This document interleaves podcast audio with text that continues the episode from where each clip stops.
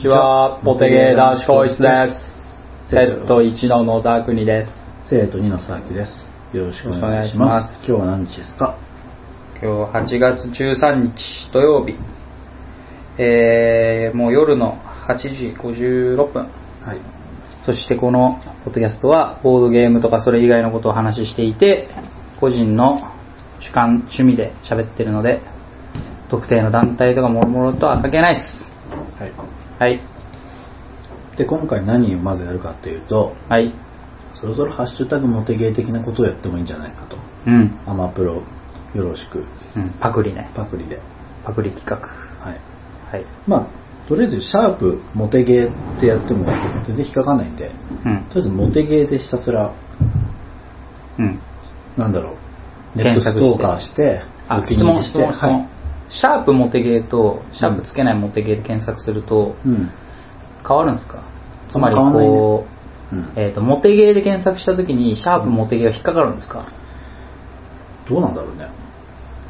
結構引っかかるのか引っかかんないとか、まあでも、ものによるのかとりあえずな。モテゲーで検索かけて、ツイッターで検索かけたら、うん。シャープもついてくるよね、一あ、本当？んあ、じゃあ両方引っかかんだ緒。に。うん、両方引っかかる。じゃあよかった。じゃあただモテゲーで検索すればうん、 OK。はい。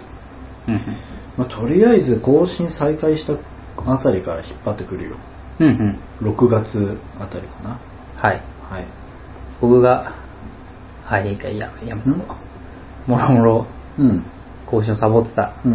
更半新年できくらいねえ空いて、そう、それやべえと思って、俺が更新し始めた頃のやつ。はい。まず、ラッコ大帝さんが、うん。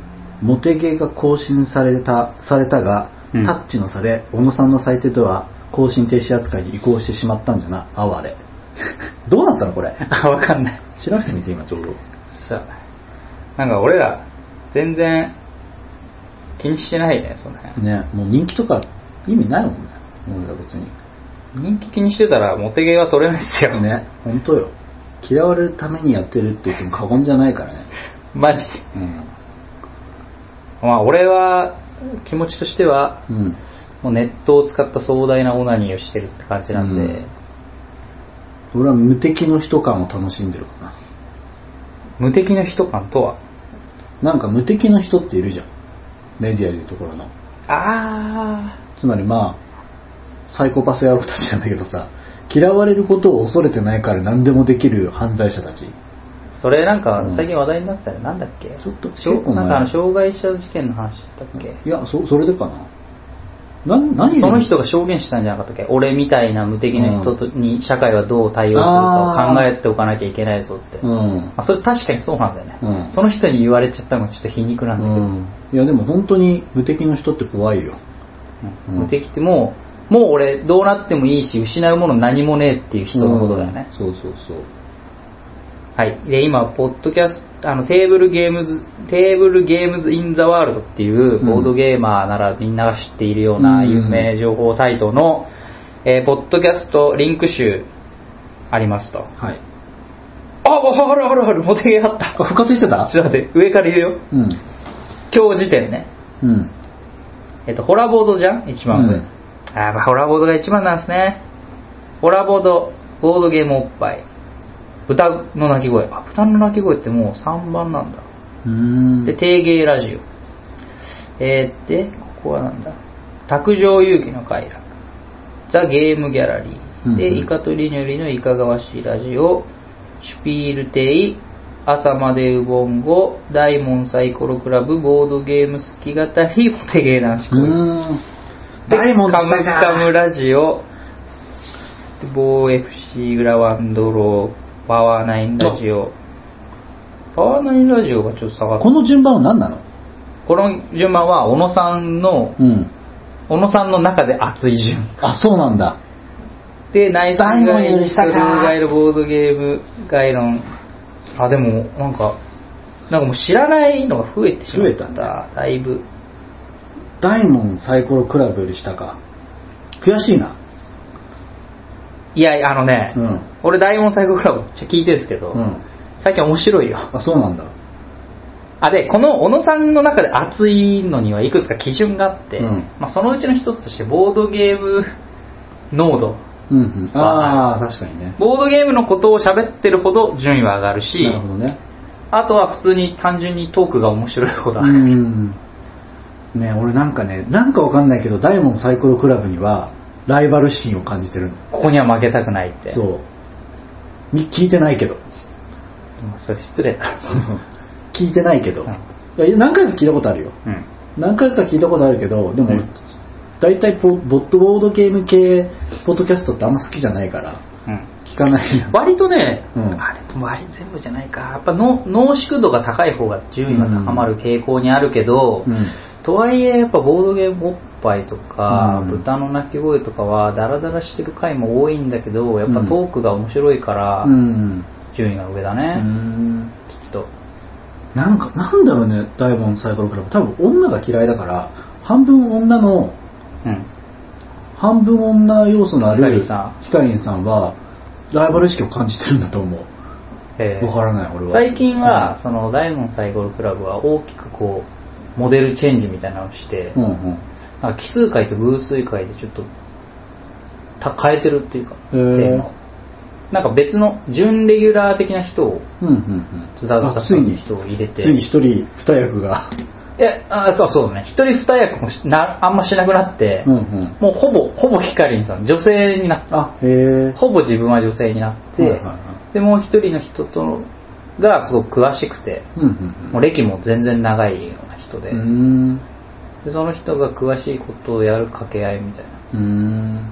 割とこう、ボードゲーム情報密度が高くなった。うーん。バラエティ感が、よりもうん、うん。情報を深く掘り下げる系うん、うん。に今は寄ってる、ここ数回。うんそうなんだ。うん僕、まあうちらもその予定だったんだけどね。無理っしょ。 野田国君の頑張り次第だよ。いや、無理っしょ。俺のもうね、うん責任を果たしてるよ。ボードゲーム知らないなりにボードゲームポッドキャストをいや持たせるっていう。佐々木君はですね、まあなんだかんだ言って、すごいですね。そう、俺、この間一人収録してやろうかと思って、うんその時何喋ろうかと思って、ちょっと喋うるどうしようかなと思って、これもう、1時間くらい佐々木のことひたすら褒める一人収録撮ろうかなと思 って、それが急に公開して佐々木聞いたら、結構面白いんじゃないかあなあ、それね、言わない方、言わずにやった方がよかったよ。いや、もうやるの諦めたから、うんそうか今言った。多分結構ダメージでかかったと思うよ。うんなかなかのボディーブローだったと思う、それ。うでもね、1時間佐々木褒めるのね、 ん。めんどくさ いんそうだよね。だろうね。そうだろうね。うん。むしろ辛いからこそ成り立ってた。いやー、まあ、じゃあ、いつかするかもうんなはい。ちょっと長くなったね。えーじゃあサクサク次行こう。うん。えーっと、野田国アットモテゲー男子。え、俺モテゲー男子更衣室の最新刊を、最新回を聞いたうんサークルカット問題の裏で何が起こっていたのか知らないくせに、のんきなこと言いやがってと思ったが、通風すごろくの制作意図の話は面白かった。うん。あれですな、あの、あの、サークルカット没問題。 そう。うん。あったね。もうあれも、6月なんだね。そうね。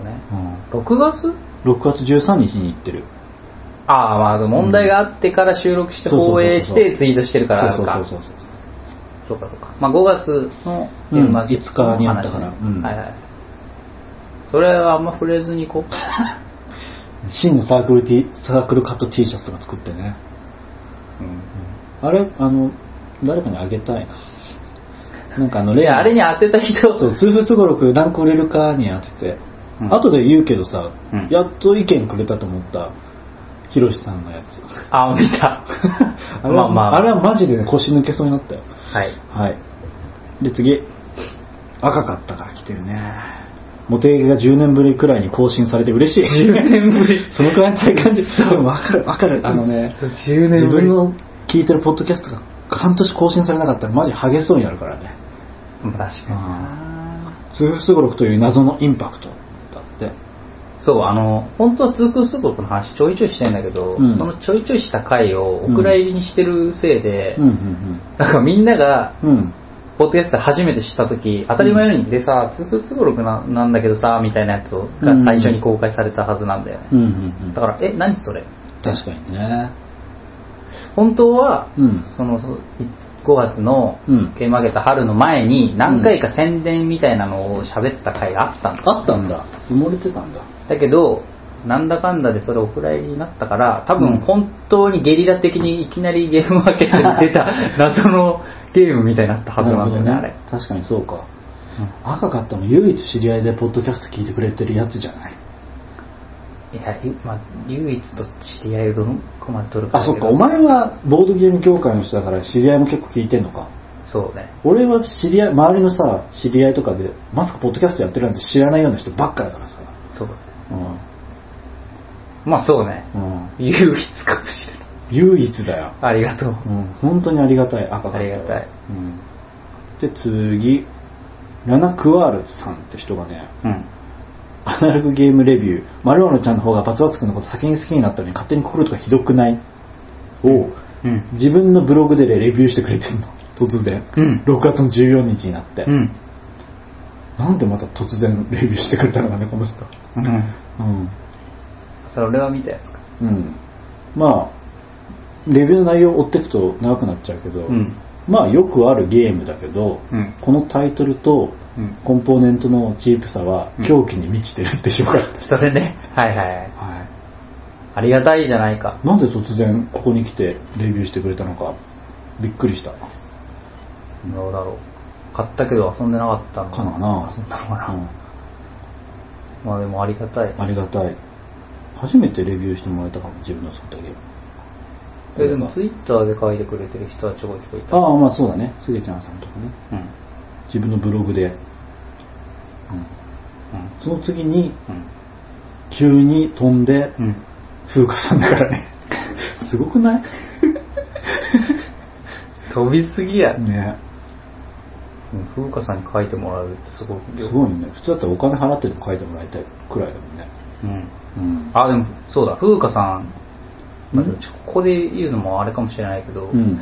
前さ、うん佐々木がさ、うんその風花さんにすぐすぐろく遊んでもらった時に、うん。なんかこう出した時にみんなが「うなんんだよすごろくかよ」みたいな空気を出したみたいなうんうん。ことを確か言ったんだよね佐々木が言ったっけ収録でそんなこと言った覚え言っがたんだよ言ったんだ、うんそんなことなかったよね。で俺はそんなことないと思ってたんだけど、うん佐々木がなんかそんなようなことを言ってうん。で結構風花さんたちそれに対してカチンってきてたよあ、そうなんだ。それか、怒ってたあのそれ怒ってたなるほどだね。から非属性みたいなのは別にうん全然どうでもいいんだって、うんでその後ね風花さんね、うんまたイベントに来てくれたりしたの、うんで自己紹介のなんか、うんちょっと一言書いてくださいみたいなところに、風花非属性ですって書いてあったからおー響いてんな。 そうか、 それは申し訳ない。そこは良かったらしい。しいんだけど、そのそうそのすごろくみたいな空気をちょっと感じたねみたいなことをなんかうん。確かに言ってたんだよねすごろくみたいなのってパーティーゲーム見下してる感じなかったっけあまあなんか、うん、まあなんかそういうなんか見下すみたいな言葉を使っうんてなんか言ってたんだけど、うん。なんかそこには勝ちなるほどね。すごろくかまあ馬鹿にすんなと言ったかもしれまあわかんなないいけけど、ど、そんなこと遊びなかったはず手、遊び手もう遊んび手で、まあうんし真剣に遊ぶし、うんどんなゲームだろうとやろうし、作り手の意図とかを多分感じようとしてやってるから、うんあんまりそういう作り手がう、んうん。曲がりなりにも作ったやつを遊んでもらうわけだから、時間割いてもらってさ、うんうんうん。あんまなんかそのプレイヤーをバカにするように取られるようなことは言わない方がいい、うんみたいな感じです。なるほどね。だから、そこはちょっと謝ろうと。でもすいませちょんっと聞いてみないとわかんないし、でまあちょっと聞いてみないとわかんじゃあ確認してなみいし、別に俺は、それで言ったら俺、プレイヤーも作ってる人も見下してるからね、ボードゲームに関して。まあ、もろもろ人によるかもしれないけど、あんまそれを表に出すと、怒られるとか。わざわざ立てなくてもいい波って感じ。そうだね。まあいいや、ちょっと聞き直してみよう。こんなこと言って。そこはね、結構人にもよる。その、こっちは時間割いて遊んでんだよって思うプレイヤーももちろんいるし、ういん。や、こっちだって別に作りたいもんただ作ってるだけなんだからうんっていうのもあるし、その辺うはん立ち位置はいろいろあるんだけどう、んうん。まあよ、立てなくていい波は立てなくていいって話そうやなだ。はい、すいません。まあまだ俺は謝んないけどね。えちょっとまあだ確認いいけしてどみる俺になんか無用な飛び火すんねうんって、ん。はい。 次、えっ、と、ヒロシ、かっこ、権利より早い船。ヒロシさんですな。これが6月の18日、モテゲー男子更衣室104回後半、佐々木さんの一人語り、痛風すごろくに興味を示すのは太めの30代男性が多かったってゲームマーケットのメインの参加層がそのあたりなのではと思った内緒だよつまりうん。痛風すごろく来てくれたの、うん太めのおっさんばっかだったわーって言ったけど、うんいやむしろゲームマーケットって太めのおっさんばっかじゃねっていう意見うん。実際そうでもないよねだいぶ変わったね。うんむしろ若い人の方が多くない増えたね。うんやっぱ目につくんだと思うけど、ああ目につくからか結局はやっぱ多いのは30代うん半ば以降ぐらいが、うん35付近が多いとは思うんだけど、うんただ明らかに今まで全然いなかった20代とかが、うん比率が増えてはいる。うん。うん女子だって前1割いなかったと思うんだけど、うんその、登山坊時代、い登山坊だっけ、浅草の時代。うんうん。今もう15%とかうんうんくらいいるから、女子。ちょっと出店者のことは目につかなかったから分かんないんだけどさうん。その普通に参加者というか参加者じゃないそのお客さんっていう方も反復イベントだからおかしいんだけど、まあ参加者。うん、買いに来たりとか遊びに来たりする側の人はさ、うん。むしろ若い人の方が多かった気がするんだけど気のせいうーん20代前半くらいうんとね、滞在時間の問題もある。その、うん要するに30前後って俺さっき言ったメイン層って言われてて、うんそのボードゲームメイン層は割と昔からやってたりするから、うんうんこう、買ってすぐ帰る人もそこの層に多いんだよね。うんうんうんだから午前中にもう予約のやつとかババババって買って、うんもうすぐ帰っちゃう人。それでもう、うんもうボードゲ会に、そのまま当日のボードゲ会に持ってって遊んだりする人が多かったりするわけですよ。うんで、逆に、最近増えてるライト層が20代だったりするから、その辺の人たちって詳しくなかったりするから、よくわからないから会場を回ってたりするわけ。うんそうすると、目につく数はさ、そのライト層の方が滞在してるから、うん目につくとなるか、ほどねそういうのもあったりするんで、うん一概には言えないんですけど、ベテランのおじさんたちの方がおおじさんたちは動きが早すぎて見えないと つまりそうそうそそういうう。ことだよねまあ、お比率がそうなのかわかんないけど、その、さっと買ってさっと帰る人は、比較的、その、今まで昔からやってた人が多いから、んその層って30代、うんが多いなるほどねうんうんうんそういうのもあると思う。でもそう逆に考えたらそのベテラン層たちの足を止めた痛風すごろくって結構すごいんじゃね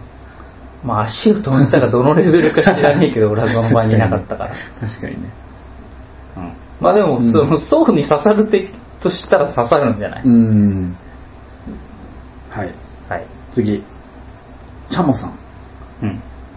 モテゲーみんなでオクラコークなう宝石ってだけでテンション上がる系女子やっぱ宝石はテンション上がるんだな。なねやっぱコンポーネントに惹かれる部分っていうのは女性の方が意見が多い気がするうん。うんそうね。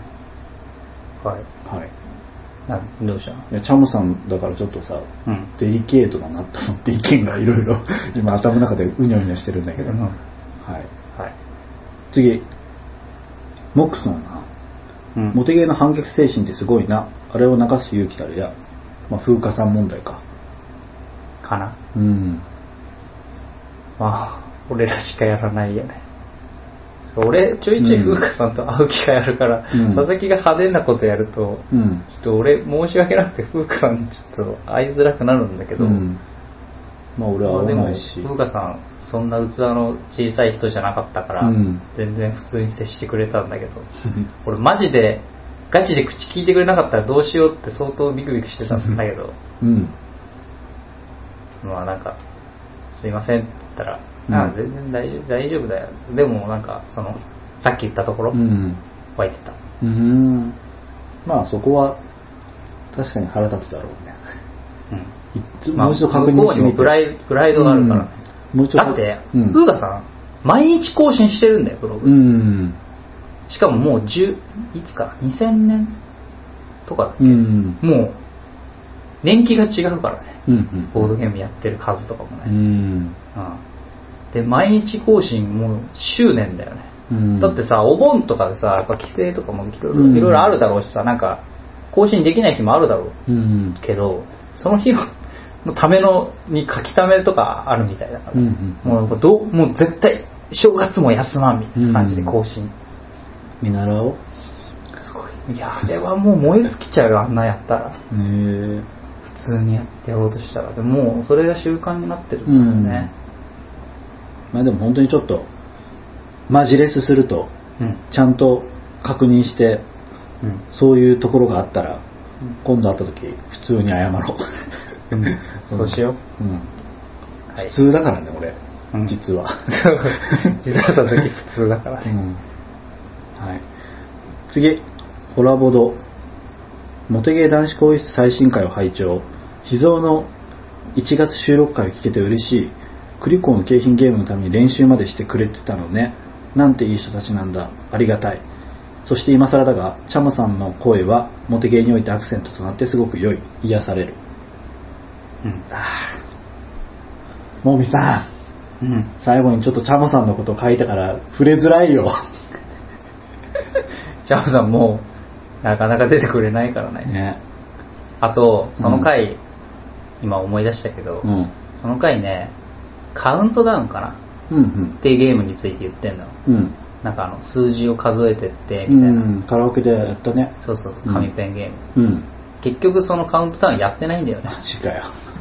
じゃあ、なん、何にもないじゃない。何もいや、あの、残っそう、だからあの残ってない回を、その後、放送したけど、うん当日やったのは、じゃないうん。あの、いい線行きましょう。 そうなんだなんだよ。人数、対応できたのそんな、大人数。うん。まあ、それチームで区切って。うん。じゃあ、いっぱい持ってったってことん紙いっをぱい。その、いい線行きましょう、書く紙。あ、それはまあ、あ。なんかでっかい画用紙で、あー10人1チームぐらいにしてそ、っか、何の紙でもいいのか、あれって。そうん。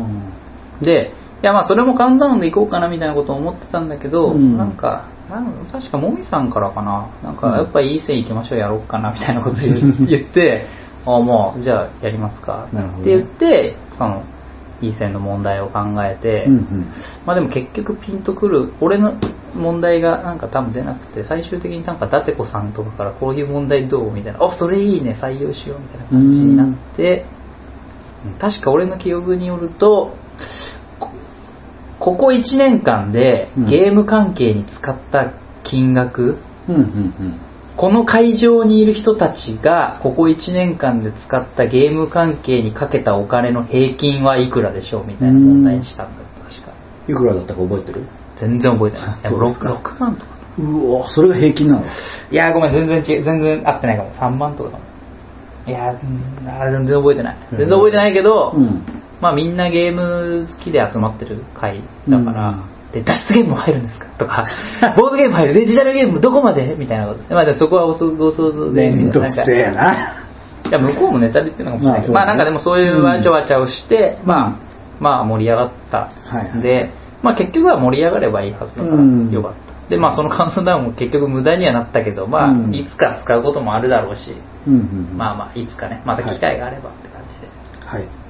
はい。よしサクサク行こう。うん。次、えーラッコ大帝さん。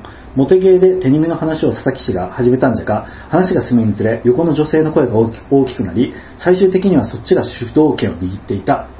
これチャモさんあでしょの。ねみんなさ、チャムさん大好きだね。 チャムさん人気だね。改めてこう見てみると。あ、もしかして、ツイート、モテゲーのツイートなくなったの、女子がいなくなった。あー、かなぁ。そやっっぱさか、。女子の声を聞きたいよね。そっか。うん。アラサーの二人のさ、うん。別に聞きたくないんじゃないそうだね。 4番水がカレーさんに聞くぞみたいな話よく考えたら、コラボドも女性がいるし、ホラボドはだって意識して女性を入れようとしてのるかみさら、ん以外全員女性と言ったのもみさんのプロデュースでしょそこは、それで豚の鳴き声も女性いるよねうんあれ違うかあれなんだっけあのイカラジでしょイカラジか、うんイカとリニュリはリニュリさん、うんうんまあ、リニュリさんやっぱりね笑って女性笑ってるとすごい楽しく聞こえるしうーね、ん笑いがあるといいよね そっかでちょうど次がリニョニさんなんだよほ実はモテゲーのチャモさんからうん手作りピアスをいただきました、ムフフパンパカパンをイメージしてくれてるパン型ピアス熱いメッセージのお手紙まで嬉しすぎるだってまたチャモさんだようチャモさんがうんそのパンパカパンをイメージなんかパンのピアスを作って、うんそれをりにょりさんに送っへて、えそんなことやってたんだねうんしたらすごい喜んでもうらえんた、うんでラジオでもなんか言ってくれたんへでえいいよりさうん嬉しいってうんうんうーんやっぱちゃんもチャさモさんあれチャモさんチャモさんのばっかじゃないまあいいや次うんはい最新回のモテゲーは導入部を本編と別の日に録音しているんだろうか同じ日に話しているなら当然不買運動について思い人いてるはずじゃからな僕は7月の11日ちょうど1ヶ月くらい前なんだけどこの不買運動って何だったのたまにねラッコ大帝さんねうんマニアックすぎてわからないことを言うんだよ 俺らがね、八甲大でさんのレベルになっついていけ てないってそこうとそうでしそょうそうでちょっと気になったからラコ大帝さんに、うんちょっと僕不勉強でわかんないですけどその不買運動って何ですかみたいな風にうん。確か圧倒飛ばしたんだけど、うん無視されたからよほどデリケートな内容なんだろうなと思ったんだけどあ、そうなうのん不買運動ってあれじゃないうんの俺の理解だとさ、うんこうあれ買うのやめようぜって言ってみんなで買わないっていう運動じゃないまあまあそうなんだけど、うん。でもなんかボードゲーム業界でそれらしいことが起こったのかなって思ったいやだから特になあったさいやいやいやないいやないわ知らないけど、うん佐々木が何個売れるかって話をするから、あじゃあうんみんな買うのやめようぜっつって、うんうん数風すごろく売れたの1個みたいな感じに持ってこうってことじゃないあそそういうことじゃないでも同じ日に話しているならで同じ日にっていうのは私、うん多分それ俺が最初にさなんか、うんすいませんこの回はこうですいませんすいませんみたいなことをさ、なんかくどくど言った回の話やなのかなへえよよくわかんなかったこれうん、俺うもんまあよくわかんなかっうた、んなんかなんか言ったよね俺が覚えてねえ今から喋る内容はなんかこれですいません すいませんっつってだっけいやなんかそれ俺がラジオ編集してて音声を、うんうんうんアップ今日アップしようと思って編集したらなんかすごい、だんだん青ざめてきて、あやばい、うんこの内容で、なんかアップしたらまずい、やばい、どうしよう、うわーってなって、ちょっと今外行ってくるっつって、外行って、うんすっげえ静かな住宅街みたいなところで、 こそこそって、すいません、今、あの、この回はあのこうなんですいません、みたいな、うーちょっんと言い訳を取って、うんで、家帰ってきて、その音声をつなげた回だったような気がうすーる。んまあいいやよ,、まあ、よくわかんないけど痛風収録が不買運動されるって思わないのっていうことだよねそうということつまりうん。まあそういうこととして、うんサクッと次行そうっちてなみにそのツイート見て初めてその、あ、その発想はなかったわって俺は思っうた。ーん全然思い至らなかっもう逆にね痛風すごろく不買運動されたら確かに死ぬほど困るがた。死ぬほど困るが、そん、過去にそんなことあるいや、ないと思う。あったらあったでセンセーショナルだね不買歴史に残っちゃうよ不買運動されることよりまず認知されることで必死だから、それなまずひうん認知されること必死なので、不買運動までにはいう思い至らない。至らないよなそう。うんはい次うん。えーっとあ読めねえこうんれ何フラのフラのボードゲーム会さんんわかる。この方はちょいちょい言及してくれるんで。あフラノだフラだノって北海道の地名じゃなかったっなんかフラノボードゲーム会さんもしよくけそう、よく言ってくれるねよく言ってくれうる。うん。んラッコ大帝さんとかヒロシさんついではいモテゲー男子更衣室が更新しましたよ完全に復活させましたね復活させましたよ僕がありがとはい僕がねう。やっぱね、うんそこの佐々木の更新に対する意欲の高さ、助かる。いやでもまあおかげさまで更新する術を覚えたからねうん。いや、本当はもう、佐々木うんがそのまま上げちゃうとさ、うん佐々木的にはなんてことなくても、俺的に、うんあっちやべえ、ここで、なんか、音消す P 入れなきゃみたいなやつを見逃されてアップされるのが怖かったんだけど、もうんう最近は佐々木に上げてもらってるから、うん最新の注意払って俺も喋らないと。うんおかげで俺がアップしたやつお前も聞かざるを得ないでしょいや、さすがに聞くよ。うんさすがに聞く。焦ってあはい復活しましたよはいあうん。助かる。次うん。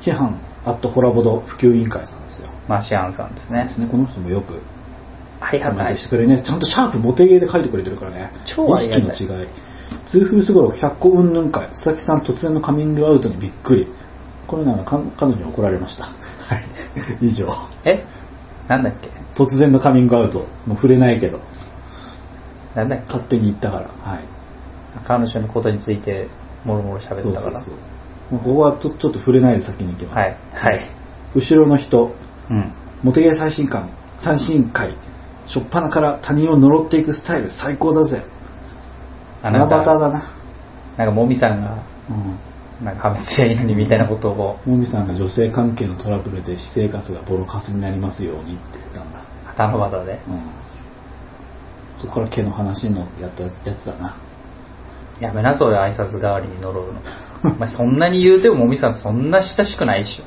親しくないしうん実際会った時、んめっちゃ礼儀正しく接してるからね俺うんまあねもみさん怖いと思ったら こんなやつが知り合いにいたらうんそんな俺にもその裏セデックに誘うメールを出してくれるうん優しい優わしさあはいですなまあでもねホラボドはうんホラボドの敵では敵であり続けなきゃいけないと思う元芸男子こいつはえそうなの ホラボドの敵であり続けることがある意味使命だよ敵になってるのだから敵になってるのって言われちゃうけど、うんでも俺らは敵であり続けることはできあるできるじゃん、いや俺もみさんの犬だからうんでも俺はホラボドの敵だからねホラボドは敵だからあそううん、敵であり続けなきゃいけないって誰かそういうことでホラーボードの画像を誰か崩さなきゃいけないんだけど、うんまあ、崩せないんだけど、まあ崩せないねうん、でも敵であり続けなきゃなってちょっと思います、まあ誰も誰も噛みつきもしないからね、うん確かにそうなんだよみんなホラボード聞こうってむしろ言ってるからね他のボードゲームポッドキャストがねそうそうそうそうもう完全に天下統一してるしね、そう、うん、うん、実際テーブルゲームインザワールドでも1位だしねそうだねもう誰も倒せないねうん、もみさんが自滅したりもう植え尽きるまでうん、このまま1位だねさっき上から2番目どこだったっけ豚の鳴き声ボだッパイボッパイボッパイでももうあんまり更新しいてやないいやいやしてる今日今日さっき聞いてきたよ俺あそうなん新しいだ回また復復活してきたよ2ヶ月に1回ぐらいかな最近はあーあでもやっぱり面白いよいやね、ボッパイさんがまた1位になったら今度はボッパイさんを敵に回さなきゃいけなくなるから。やめて次はどこだっけ次豚の鳴きい声や、豚の鳴き声を応援してこ嘘う。うん、俺は。じゃあ、聞くわ。ボードゲーム、ポッドキャストは基本的に嫌いだから聞かなかったけど、豚の鳴き声を聞いてくる聞くわ。でも豚の鳴き声がうん比較、まあ、比較的だよ、うんまあちうんまあ、語弊を恐れず言うと、うんモテゲーとスタンスは割と近めというかあ、そうなんだ。まあこうなんだろうダラダラよりうーん。で割とこう下ネタとかぶっちゃけトークとか、うん際どい発言をするような感じ、うんあでもまあ面白いんだよね歌声豚の、豚小屋を応援してく豚わ。の俺鳴き声面白いから、普通ボードゲーム、ポッドキャスターは全員敵だったけど、今まで。うんちょっとホラボドを倒してもらうために味方になるわ、俺。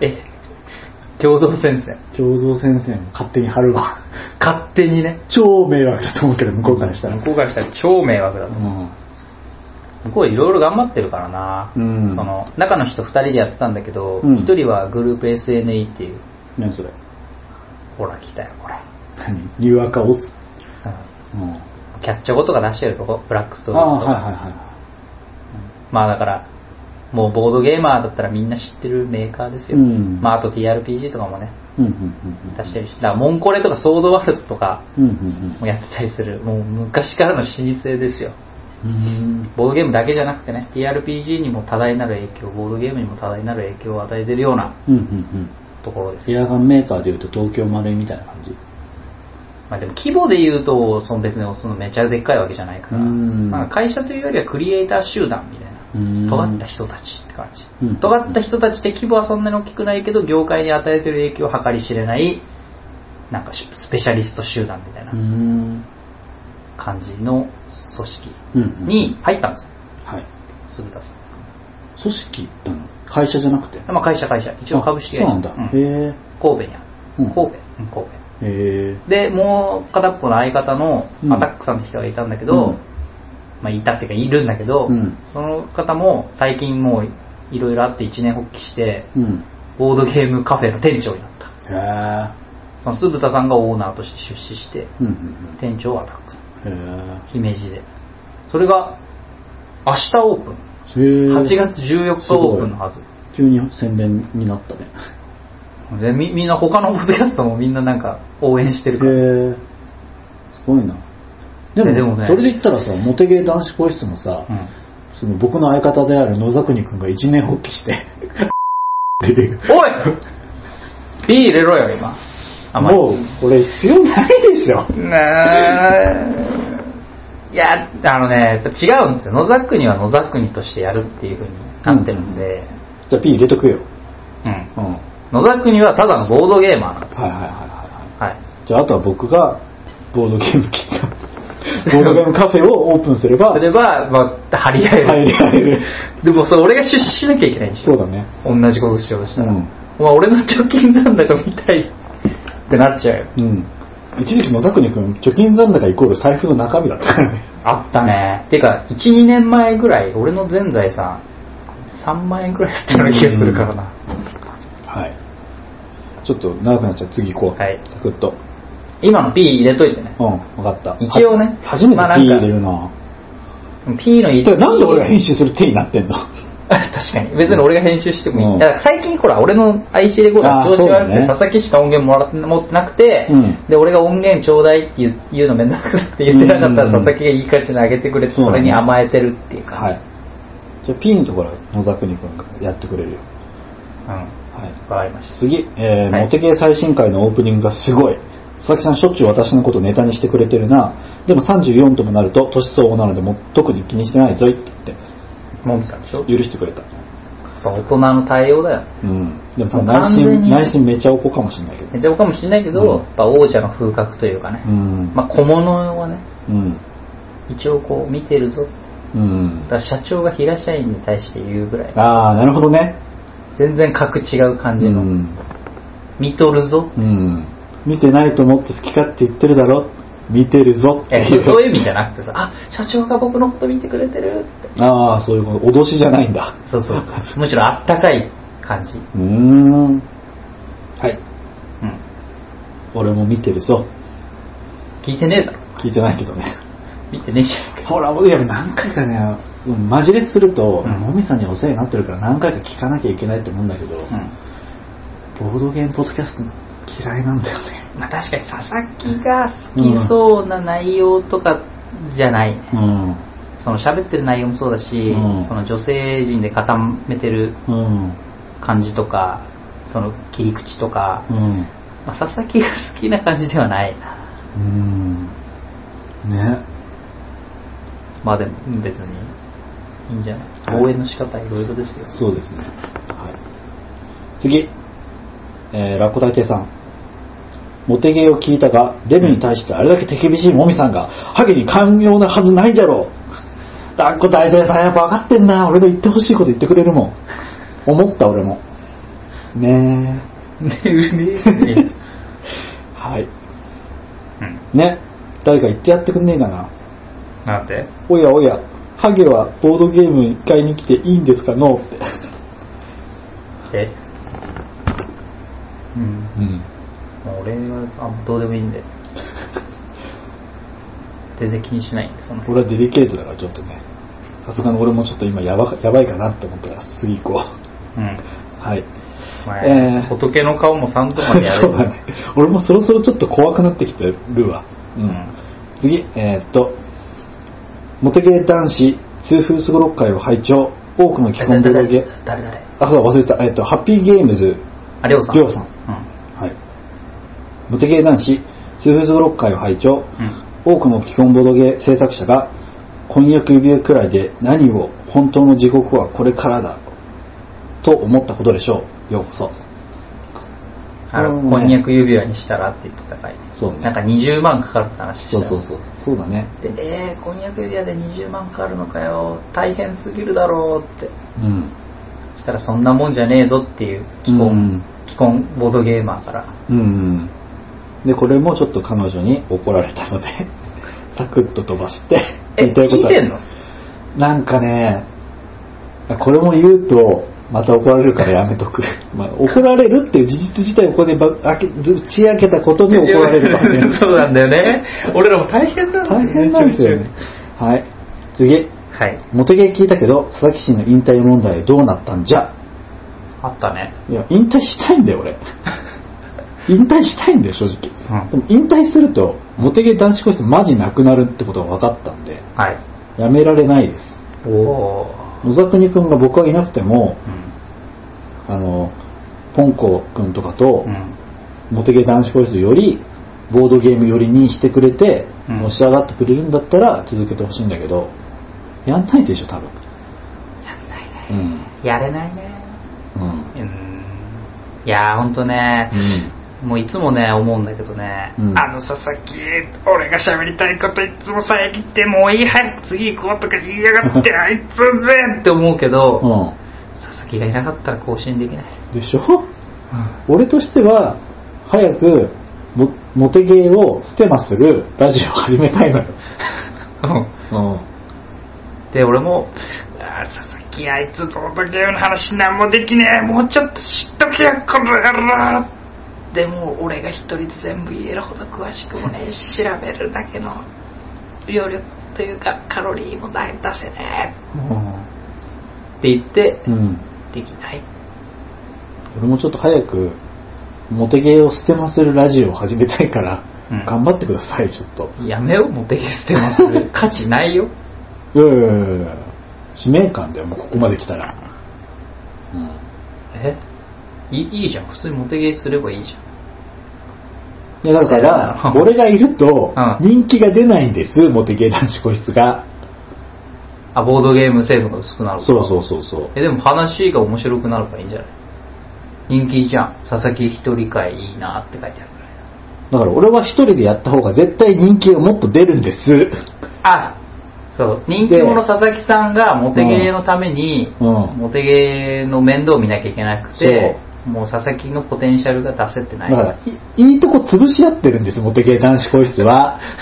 ボードゲームの話だけしてたら方が人気出るのに、うんで、俺はもっと雑談とか、一般の人たちが聞くボード、ポッドキャストの集まりの中で、一人で雑談してた方が人気出るんです。はい。だったら、お互いおのお のやりたいようにやって、はい相乗効果で上げてった方がうん、全体的に人気出るんです。なんでそれやんないかっていうとは、ボードゲームだけの話をすればいい野沢国くはんが、更新しな いから、潰れるんです、その計画が。ああ、俺のせいだったそかう完全に君のせいだよ、このプランが潰れてるのは。なるほど。頼むよ、本当に。へーなんかおうポンコ君みたいに消極的なやつじゃなくて、もっと、モテゲ男子ポンコ高校ね。正直言ってポンコ君めんどくさいでしょポンコは収録に対して全然乗り気じゃないから、ね。でしょ無理やり連れてきてるでしょそうね。なんかいないのもっとポッドキャストやりたいって言ってるボードゲーム好きな知り合い。えー、うんまあ、いなくもないかもしれない。ちょっと募集してみる。募集してみて。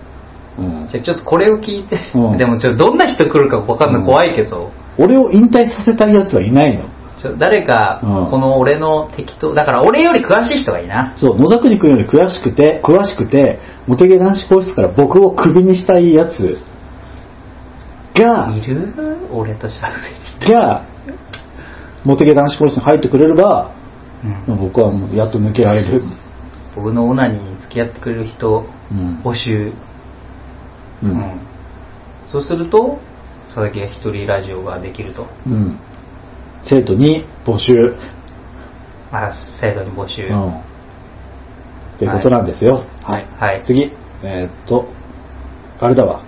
どれこれはあの、モテゲ男子皇室宛てじゃないんだけど、うんだからちょっと名前忘れとくんだけど、うんアナログレゲームレビュー、〇〇ちゃんの方がバツバツくんのこと先に好きになったのに勝手に心とかひどくないを自分のブログでレビューしてくれてた人がいたじゃん。うんあの人のツイートに対して、うんこれがマジでゲーカードゲーム名だと思えないっていうコメント。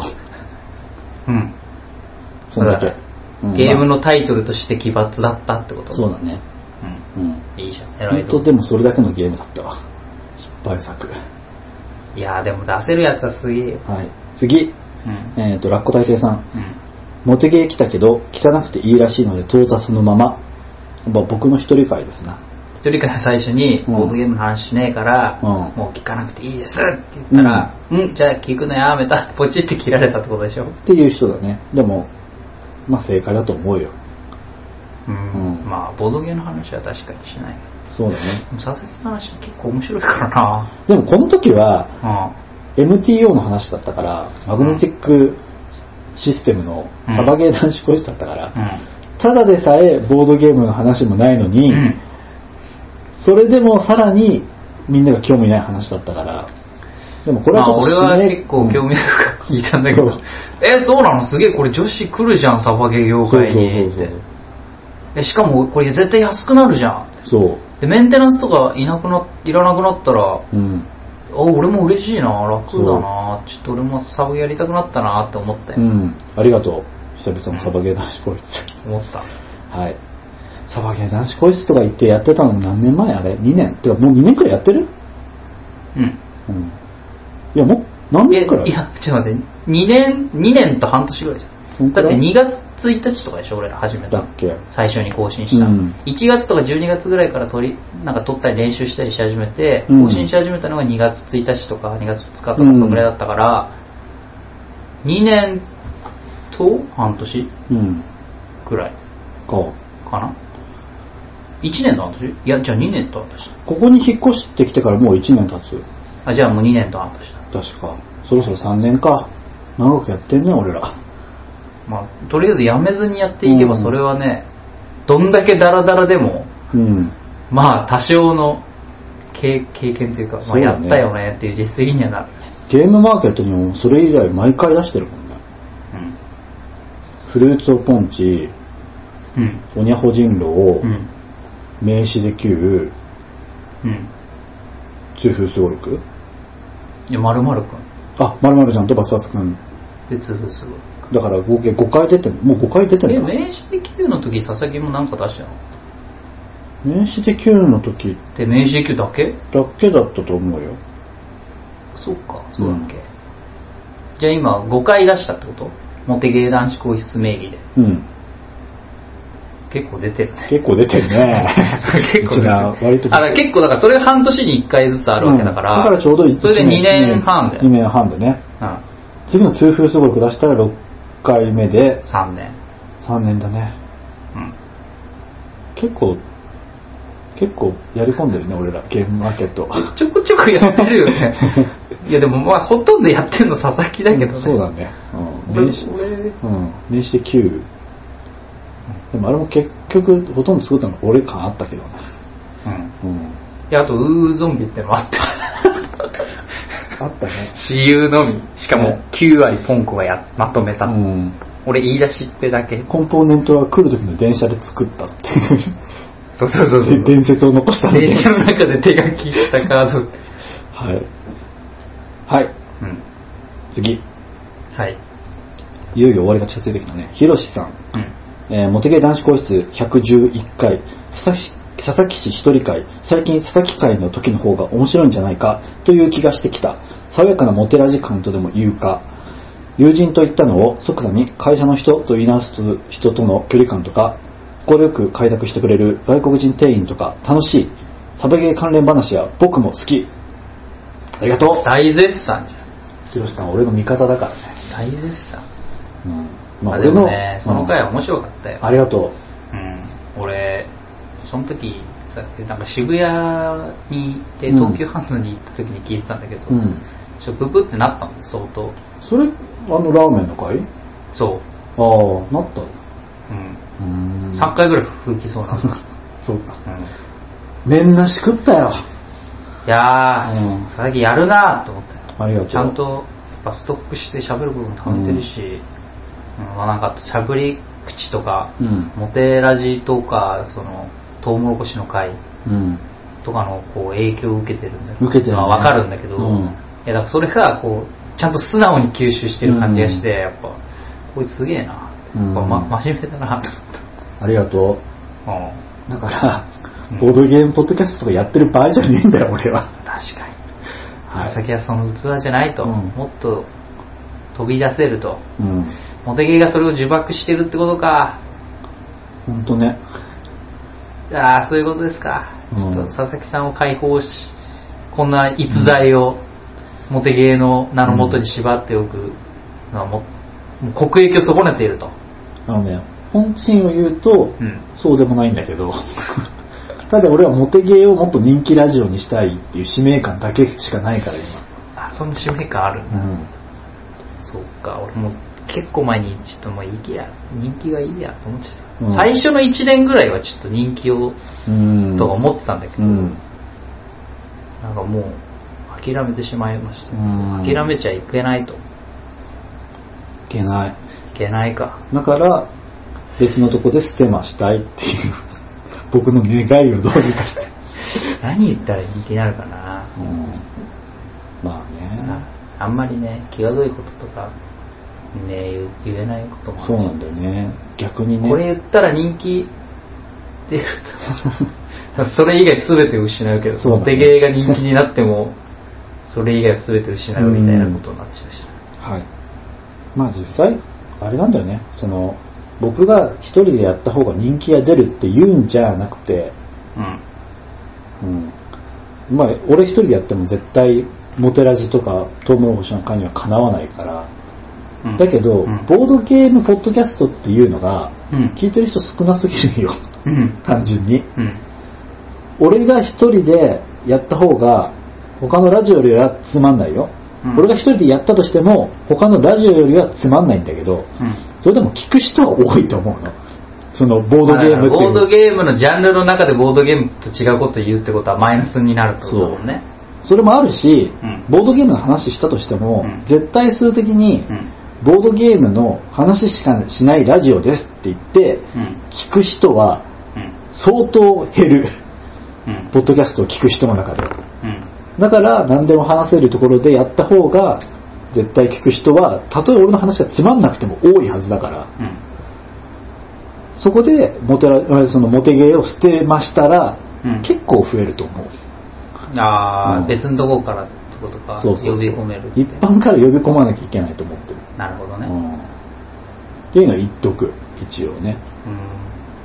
俺一人でやった方が絶対人気出るから一人でやりてえってことじゃないようんと言っとく、んはい次ひろしさんえーっとモテ系男子校室111回痛風すごろくの販売これな痛風すごろくの販売個数予想うん。ファクトを積み上げるすごろくは日本全日本人が知っているはい。人口の半分は痛風の危険性があるかっこ女性はなりづらいここまでで6000万個は売れる可能性があるがそれはない人口の1%が勝ったら買ったら人口の1%が買ったら大ヒットとも言えるので60万個かな来たな。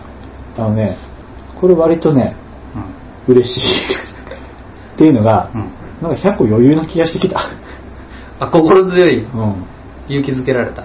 うん余裕やな100個システムとモチーフで単純計算すると、うん60万人に刺さるポテンシャルがあるってことだね。せやなだから企画としてはすごくいいってことじゃないうん。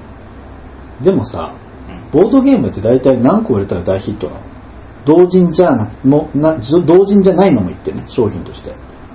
いやもうピンキリだけど、んでも1万個とか売れたらすごいんじゃないまあそうだよね。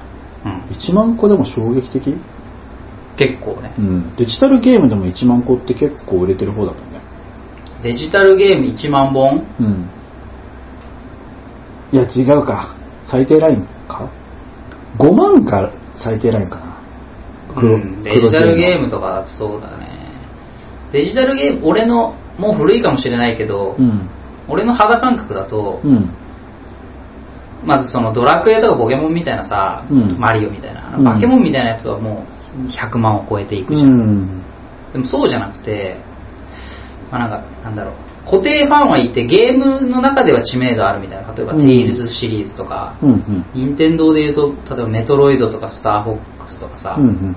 そのまあ固定ファンもいるしシリーズで有名だしみたいなところが手堅くいくのが10万20万30う万んくらいだと思うんだうよ、んだからポットでの新しいところとかでも、まあ、1万5万、まあ、10万はいかないかなぐらいでギャルゲーとかってどうなんだっけあギャルゲーとかが近いのかな、ボードゲームって。ギャルゲーとかも大体1万売れたらヒッそうトだみたいなね感じじゃん、。そうだね、確かに。で開発者人数も多分そうか。でも期間は長いかああ、どうだろう。確かに、ちょっと今まであんま結びついてなかったけど、うんギャルゲーに近いのかな、市場規模とか、うそのん本数とかの感覚は。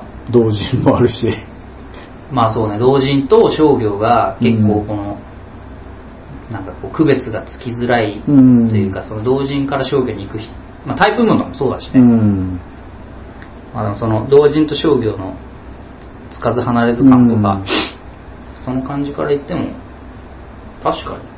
まあでも言う言うほど俺ギャルゲーとか詳しくないんだけど、うんうんまあでも俺の知ってる範囲の知識では近く見えてきた、急に。うん1万いったら大ヒットだな。うん同人のレベルでいそのインディーズ同人とかで、手作りとかで出してるレベルで言ったら、うん1000はいかないよやっぱ1000を超えるそもそも生産をしてる人は、もうだいぶ本腰入れてる人だよ、うんだからもうその人はインディーズのレベルじゃないモンジローとかもちろん何個売れてんだろうまあでもあ五崎さんほぼもう半分以上プロだからね、うんあの人は大体商業とかってあの市崎さんも完全にプロなのかなどのどのぐらいのプロなのか、まあでもやってることはプロだよね市う崎さん、うんんうーんボードゲームってうん商業だと何個くらい作るもんなのって聞いたらまずいよね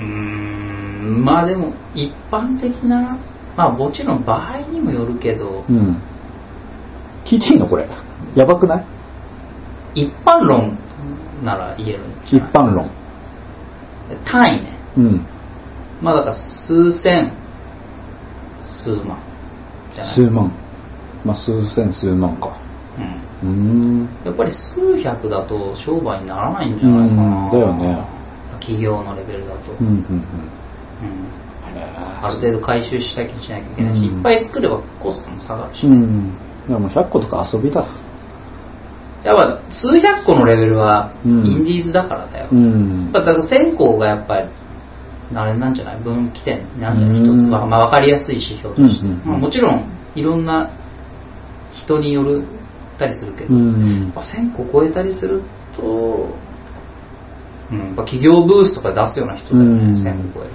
人。そうだよねだって少なくともゲームマ会場で確実に吐ききれないもんね1回で1000個はなかなか吐ききれ、うんまあそのイベント時間とかもあるからさ、うんイベント時間中ずっと売れ続けても1000個ギリギリ売れるか分かんないくらいだから、そうだよねうんやっぱそうなってくると、何回かに分けてはけていくとか、あとは委託でう売れていくみたいな、やっぱ計画が結構必要だから、うんもう年単位の計画で、ここでこんぐらいはけて、ここでこんぐらいはけてみたいな話になってくるから、うんうんやっぱもうし趣味で片手間でやるレベルじゃだいぶなくなってくるよね。うんまず置いとく場所ないからね1000個とっか、てあの、それを回収するまで一時的にそのキャッシュフローというかその、うんあるからね、一ね時的にこう損害というかね、そ投ん資し、とそんななんかいんだ一旦減って、うん売り上げて戻すみたいな話だから、インディーズで作る上でさ、うん本当に同人でボー同人とボードゲームは相性悪いよねうーん、どうだろうな。薄い本とかだったらさ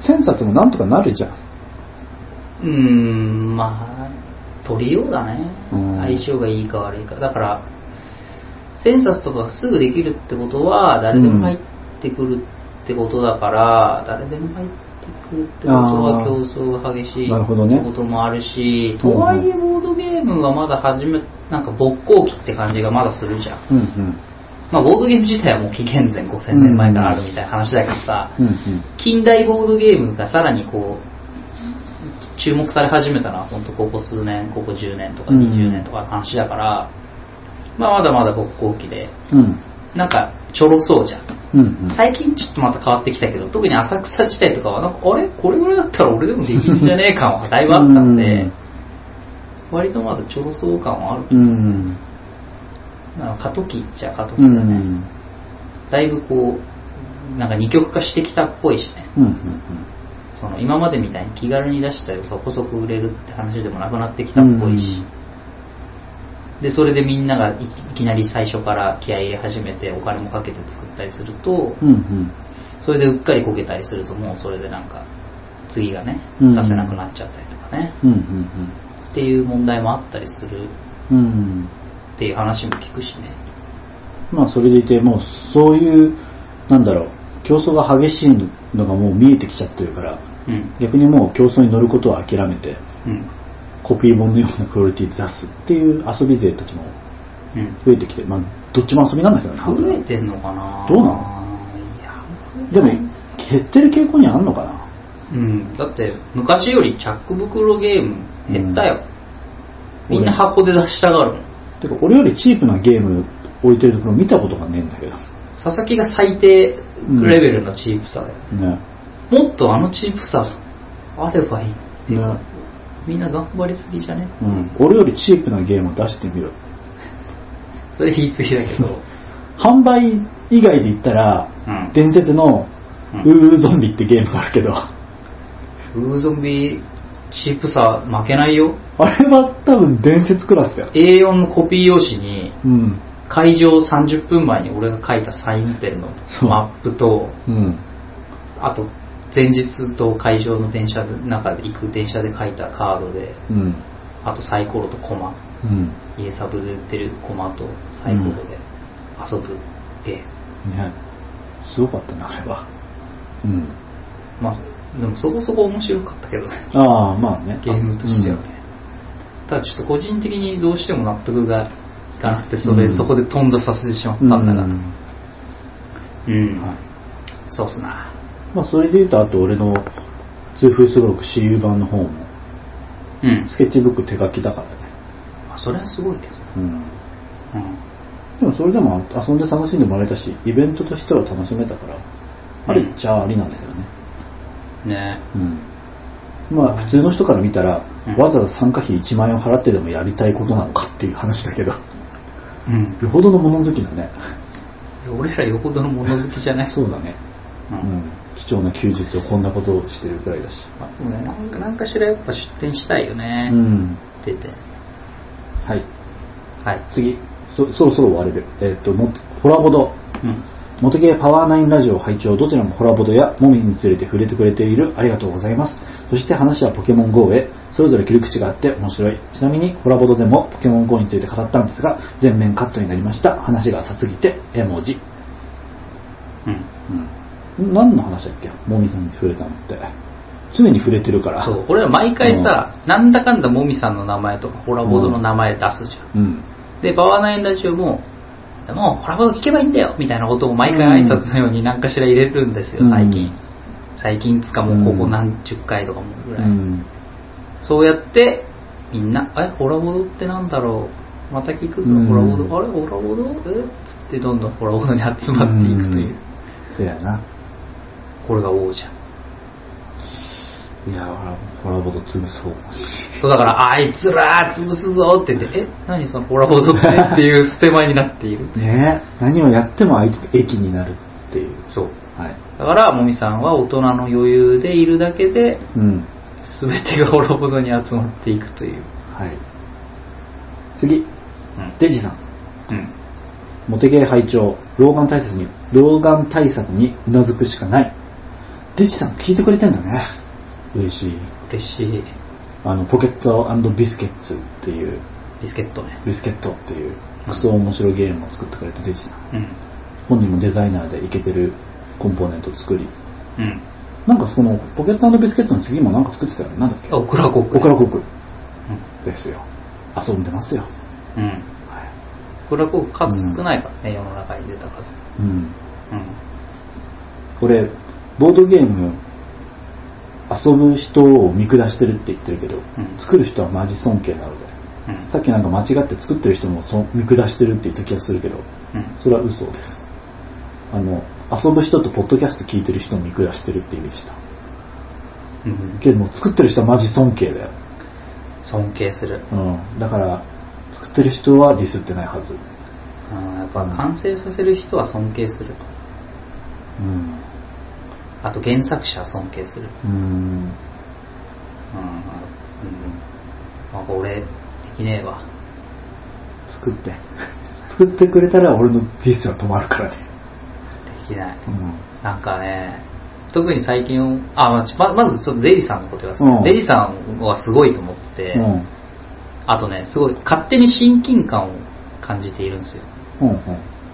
デイジさんも、なんか、すげえ大人の、最近、ここ1年でお会いできたんだけど、うん初めてまあ、それまでツイッター上でしか知らなかった。うやん。っぱこう、大人な感じうん。なんですよ。うん。うん。で、実際は、あ実際はっていうか、そのゲームの原案もできて、うんルールも組み立てられるし、うん実際に自分で絵とかも描かれて、うんでも、すごい綺麗なものを出し出したじうゃん。ん。ポケットビスケットとか、オクラボップとか見ればわかるけどさ、うん。でルールもすごい綺麗で美しくてさ、で、さらにあの、米光さんつながりもあって、そうだね。そう、米光さんのその講座を受けたりしてるうん。はずはずなんですよ。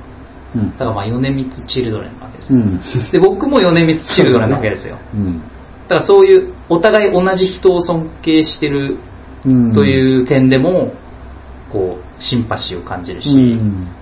で、デイさんややられてることもすごいいいし、うん。うん。だから俺が見てても、こう、あ、このルール綺麗だな、気持ちいいなって思ううん。うん。ものを作られてるから、はい。 すげえって、うん。すごい親近感を勝手に感じているはい。んですよ。で、なんだっけ、もう一個何をしたんだっデジさんの内容を読んだっけけんデジさんがなんでツイートしてるかって読んだっけなんだっけ今読んだけど。えっ、と、モテゲー拝聴、老眼対策にうなずくしかない。ああテジさんっておいくつうーん、詳しくはわかんないけど、うん。少なくとも年上だよね、俺らより。年上うん。なんかすごい若者ではない。うん大人。なんか、実際会って話したわけじゃないからわかんないけど、うんポケットビ一回その米光さんの隣のブースになった時あるのよ。確かになってたよ。うん。うん。何を出した時だったか忘れたけど。うん。その時に、なんかそのポケットビスケッツを売ってる人の中にいた、なんかめちゃめちゃ強そうな男の人強そう。じゃないめっちゃ大柄な人がいたような。大柄ではない。あ、じゃあ、き勘違いだったのかな。うんあ。の人かな作ったのって思ったけど、気のせいか。うん。うん。別の人じゃないうん。だからじゃあ、まあ、会ったこともないし、話したこともないんですよ。うん。でも、デジさんは応援してます。うん。しかも聞いてもらえてるという。ね。嬉しい。ありがたい。老眼対策ね。うん。まあ、説明書の文字とかちっちゃいよね。うきん。っと老眼の人からしたらね、うん全体的に。てか、ぶっちゃけた話、文字ちっちゃいと、それだけで難しそうって思うから、 うん。いや久々にモテゲー的な掘り返しをするけど、 モテゲー的にも良くないよね。そこね、今俺悩んでるとこだわ。うん。文字の大きさとか小ささとかう、ん。って結構ね、奥が深いというか、俺は今勉強してるところなんですけど、うん。文字がちっちゃいとさ、うん。収まるじゃん。うん。小さい面積に。うん。だからさ、一覧性が良くなるんだよ。うん。だから説明書見た時にさ、あ、今回のルール、ここからここまでね、っていうのが分かると、うん。割と安心できるんですよ。そうだねまあ俺だけかもしれないけうど。ん。で文字がでかいともちろん見やすい。うん。でもなんか例えば冊子とかになっててさ、文字がでかくてさ、その文字があまりにもでかくて冊子のページが増えてるとさ、うん開く前に、え、このゲームって結構ボリュームあんなのって感じになって、そうだね。なんかちょっと、印象、ファーストインプレッションってやつ、うん第一印象が悪くなるっていうか、うんなんか難しそうって。あとページどこに書いてあったっけ、うん。行ったり戻ったりみたいなのもよくわかんなくなったりするし、だからその一覧性と、こう、読みやすさのうん。板挟みというかう、んうんうん。どういうのがいいのかなあともっと言うとうん、漢字が多いのも難しそうに見えるよね。あー、漢字ね。だから、この無駄に漢字をひらがなにするっていうのもありだけど、そうすると文章長くなるから、みたいな。うん。だから、俺的にはそのひらがなを多くしていくのもいいと思う。それだけちょっと子供向けじゃないけどさ、対象年齢下がる感あるじゃん。まあでも、書いても書かなくてもいい漢字は開い開くってのはありだわ、うん、そうなんだよね。最近、僕こう、ルールブックをちうょん、っと書くことがある、うんある書くっていうか、まあ、関わることがあるんですけど、うん、その辺は確かに。うん、あと、表、裏。うん、おも最近は表裏をカタカナで開くのがいいんじゃないかと個人的に思っているんですが、カタカナなんかカードを表向きで出し出しますとかさ、ああるじゃん。あるある裏向きあでる出しますとかさ、で表とか裏とかって結構大事じゃんうんうんでそれを漢字で書くと結構スルッて読んじゃうから、うんわざとカタカナで開くのがいいんじゃないかってうん最近思ってて、確かにね表と裏で文字数も違うから、ちょっとそこもまた良くて、うんしかもよく見るねそれ表裏をカタカナで書くってあよく見る、ううんんそういうことだったのかがいいんじゃないかなーって、うんあとまあカなるタカナで書くとそこがまあ際立つからさ、うんひらがなで書くとすそ、まあ、スルッてなっちゃう、うん読むときにっていうので表とか裏はカタカナがいいんじゃないかなとかうんなんかそういう書くときにこうしたらいいんじゃないかなみたいな文法を今俺自分の中で貯めてるんですよねうん勉強中というかいろんなルールブックを今読みながらあこの文章の書き方いいなうんあともうフォントの大きさこんぐらいがいいのかなとかうん勉強してるっすでその説明書で漢字問題文字の大きさ問題ページ問題を全て解決するのが紙も文字を大きくするという選択肢 一つねそあれりだがと思うよそれがツールスゴルフで一回やろうとしてることでしょそうそううんあなんか前言ってた「スーパーマリオワールド」のマップのやつって持ってないの、なんか見せてほしいんだけどあれ持ああ持ってないってないちょっと今ちょうどもうこれで全部読み終わったから見てみるうん見たいネットで調べたら出て開くくる問題ねなんとかすると「良い」とかの「良い」はひらがなにしていいんじゃないかとか、ううんんそうそう漢字数同じだったらうんとかねあとあれだ俺やっぱねクリエイターに向いてないと思ってて、なんだよまあ、クリエイターっつうのもなんていうのかなこう0から1を生み出す人っつうかなんつうかやうんうんっぱねそっちよりもなんか編集の方がうんうん性に合ってるような気がここ1年でしてるうんうんこれこれあこれ違うかこれスーパーマリオコレクションかなマリオでもこういう感じでも見ればわかるよ言うてもマリオ好きなんでん地図じゃなくないいやそれ多分コレクションで裏側の説明書だから地図のあこれはマリオコレクショうン、んこれも1枚なんだねスーパーマリオコレクションもうん紙1枚に開くとなるやつに説明書書いたんだねうんうんうんなるほどねこれ結構大きくないうん6 6四24、24ページ分ってことか。うんページ数的に。これ、ラジオでわか るん ラジオでわかんないな通じないけ ど、まあちょっとググってみたらいい。これ何でググったスースーパパーーママリリオオワワーールルドド説説明明書書。でもスーパーマリオワールドの説明書はねえぞ。攻略本もあるけど。これ箱裏だね。ちょっと秋葉とかで探してみようかうな。ん。確かに参考になるなら。それとも、それとも、それともじゃねえや。えっ、と、でも、 うん。スーパーマリオワールドを買ったの俺幼稚園生の頃だから、記憶が改ざんされてる可能性あるからあんまり期待しないでね。あ、それで中古で買ってきたぞって開けたら。うん俺察しやじゃねえか。察しじゃねえかってな ふざけんなよむしろコレクションのことじゃねえかよ。うん。あるかもしれないからね。あんまり期待しないで。なるほど。はい。はい。まあでもそこ俺も最近、これラジオで言ったっけ冊子にするか、うん。ペラ紙にするか問題。うんうん。どっちの方が見やすいのかってまあもちろんゲームによるからうんうん。何とも言えないんだけどうん。なんか重ゲーだったらすごいいろいろルール説明することがあるから、うん。きっと箱もでかくなるからうん。そのでかい箱に収まるだけの大きめの冊子にしてページ数を稼ぐみたいなうんうん。ペ稼ぐっていうかページをたくさんつけるっていうんうのにきっと集約されるんだけどうん。うん。軽めのゲームだったらうん。冊子にするとかえって分かりづらいんじゃないかっていう気もしないでもない、うん。で、てか、ぶっちゃけな話、でかい紙1枚にするデメリットが見えねうんとまあ、場合にもよるけどあまり折り数が多くなると、うんちょっと箱がかさばっちゃうとかえ。うん、でも、紙に使っ、紙に対する面積はどっちも同じだから、厚さはそんな変わんないと思うけど。ああでも折り方とかによるのかうんな工数も変わんのかな、その八つ折りとかにする手間とうんうん。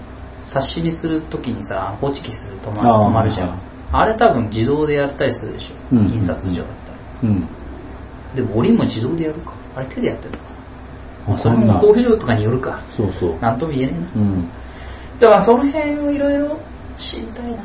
まあ勉強したいっすうね。んだってボードゲームやっててでっかい紙 A3 とかの紙の説明書みんなに覗き込んでてそれでなんか絵とかも書いてあったら目につきやすいし何何って覗き込めたくならないまあ最近実験してみて分かったのが、うん。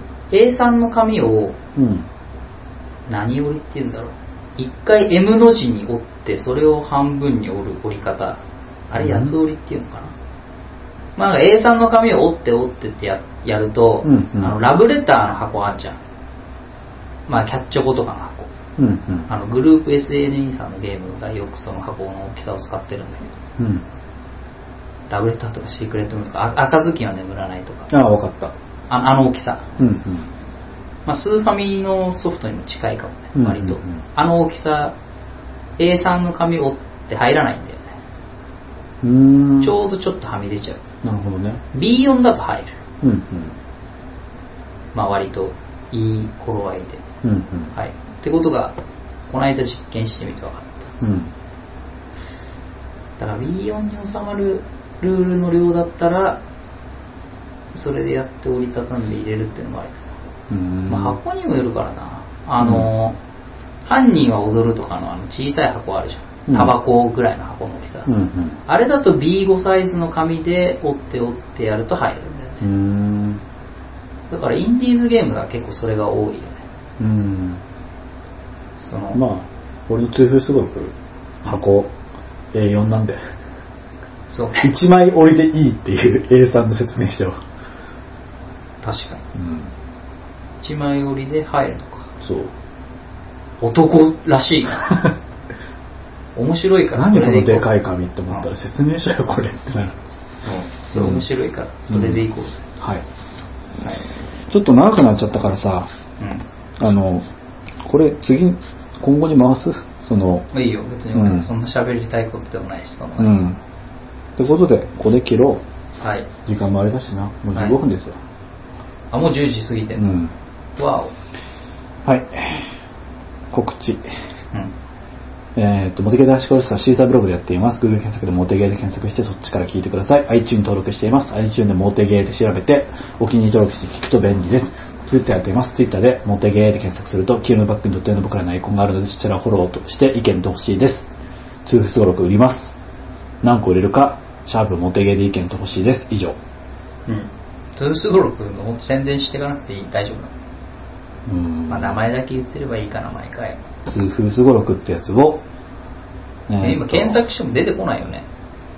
そうだねやっぱ書かなきゃダメじゃないあの、うんゲームあ、はまあでもゲームは今応募してうんるけど、結果がまだ来てないでしょそうだねからまず出られるかは分かってないから、これで出られるってなったら、うんゲームの内容を公式サイトに、まあ、と書けるように、そうだね長澤とか教えてくれるだろうから、うんそれでログインして書いていけば、うんこのラジオで、え、何だろう、通風すごろくってなって、検索してくれた時にそのページが引っかかれば、ビジュアルとか、あとルールの簡単なゲーム概要とかがそこで見れるといいかも。そうだねそういうのやっていかなきゃいけないよね。そうだねてか来週やっとその抽選というかその参加できて応募が通ったか通ったから発表がある発表があるんだよねそうかそうかそっから動かないとねまだ満員堂さんも相談会には行ったけど早早まりの予約もしてないし早割りって予約制なのうんうん。確か9月の中頃くらいまで予約してたような気がする売る覚えだから間違いの可能性あるから責任取れないけどね、はい。はい、あとはキューブを8000個注文するとそれ、そうだね来ません、これ。あこれ取り終わったら済むかあ、そうだ。ちょっと俺まだ見てないんだあ、ちょっと待って待って。今見るとなんかまた話になっちゃうから。ちょっと今見ないようにしいいんじこゃれ、ないこれ一回しても収収録終え、え、終えないこれ見ていいなんか言うくらいで大丈夫でしょ 今その某業者さんでめちゃんと安いキューブが手に入ってえ、いいじゃん。ね染めだからさその塗料じゃないから軽いし大きさのブレも本低当いだ、い軽い。あの、よくボードゲームに入ってる、うんまあこれ今黄色いキューブなんだけど、うんよくボードゲーム、だからあの、イムホテップとかに入ってるようなうんキューブはやっぱ塗りだから、うんうんそれに比べて軽いね。そう。吹け吹けば飛ば、吹けば飛ばないけど、吹けば飛ぶぐらい軽い。うん。で、通風すごろくさ、このタワーがさ、倒れてガッチャーンってなるとき結構でかいりするじゃん。する。あれがね、だいぶ軽減される。うん、やっぱやっぱ木だからやっぱ積んでる時の楽しさあるしな。で、今日実は何回か積んで、うその、どのくらいで倒れるかっていう平均を割り出したんだけん。ど、平均個数。やっぱり20くらいだった。うんだけど、ちょっと僕の彼女に積んでもらったんだけど、うんなんか初めて積ませたら35個って記録を出して、えこれ見て 35? 俺見ててやばって思って、これゲームのバランス変わっちゃうって思って、積んでる最中ずっと倒れろ倒れろって念じてたんだけど、うん全然倒れなくて、うん。焦って、うわーってこれちょっとで割り出しし直しだわと思ってもう一回やったら、あれって、さっきの何だったのってくらい積めないの。で、次からは何個何個ぐらいだいたい平均20ぐらい。18だったり16だったり21だったり24だったりみたいな。うん。でもなんか、たまたま何かこう、多分木木のキューブって一個一個個体の重さがあるのよ。はいはいはい。重心が違うみたいうな。ん。それがなんか奇跡的なバランスで詰めてしまった奇跡だったとしか思でえなもい。 35個のさ、イムホテップのキューブが高ま、高さ、あ、イムホテップってオベリスクっていうまあ仕組みがあって、そこうん縦にキューブ積んでいく場所があるんだけど、うんうん。皆さんこのイムホテップ知ってる人は想像してくださいよ。イムホテップでオベリスクのところに35個積んだら、うん。絶対写真撮ってツイッターするよ、まあ俺は。ういん。やみんなするでしょ、それ。ゲーム会にいるやつみんな写真撮るよ、それ。だいたい何個くらいなのイムホテップだと。 10個も積まない。あ、そうなんだ。うん。へと思うよ。ーびっくりした。まあ、げまあ、場合によるけど、うん。まあ、20、30はいかない。だよね。そんなことしたら絶対負ける、インポテうントは。ん、そうなんだ。まあ、高く積むゲームじゃないからう。ん、そっか。いろいろやる中の一つの要素であるだけ。で、これでキューブ、まあ、染めのメリット、デメリットを言うと、うん。まずその、よく見るキューブで色ついてるのは塗りだと思うんだけど、うん。それは、あの、まず艶があって、木目が隠れるから、木って意外と木目にさ、個体のバラバラつきがあるじゃん。うん。黒い節の部分だったりとか、白くて節がない部分だったりとか、っていうのが塗りだと隠せる。そうだ、だね。けど染めだと、えーっと、それが隠せなくて、結構キューブ一つずつに色の違いがあると。期間が強いってこそうとそだよね。まあ、気にならないね。うんこの特に2分すごろくの場合。ただ、えーっと、染めのメリットとしては、まず単価は多分安くなる。うん。塗料に比べて使ってるインクの量が減るだろうから。まあ、あと一気にできるだろうし。うん。乾かすのも多分楽。うん。キューブ同士がくっつくなんてことないだろうかそうだら。ね。ってなことでコストが安い。まあ、例えるなら、うん適切かわからんが、うん。染めは水彩、うん。塗りはアクリル。油絵みたいな。アクリル、油油絵。絵うんみたいな感じ。水彩画と油絵みたいな違い。で、染めの方はさ、塗料の厚みがないから、一個ずつのサイズのばらつきが少ない。あーうんなるほどね。塗りだと多分1ミリくらい大きさがふ大きくなるのよ。うんうん。だからその、塗りの同じような大きさのキューブだと16ミリキューブってやつがあるの。うん。多分あれは塗りの分で1ミリ増えて、15ミリの木片に塗料を塗って16ミリになったのかなって思ったりする。うーうんん、だから16なのか。うん、多分。だからその半端な数なんだと思う。なるほどね。まあ、あえてデメリット言うなら、塗りより若干安っぽくは見える。そう、安っぽい。まあ重さも単純に軽いしね。そうだねう。ん。まあ、木、木切ったねって感じそうそうそうそう。だよねだけど、これで値段が3分の1になるんだったら迷わず俺だったらこっち選ぶよって思いました。うん。いいじゃないですか。じゃあ8000個。 8000個。まあ残り7900個。うん。だって注文単純に8万が3万以下になんだもん。やったやん。迷わず選ぶわ。そう。はい。よかったね。はい。以上。はい。告知もしたよね。した。はい。じゃあ切りましょう。はいせーの。お手芸男子恋室でした。生徒1の野田国でした。させーのと、せー、せーと2の佐々木でした。よなら。さよなら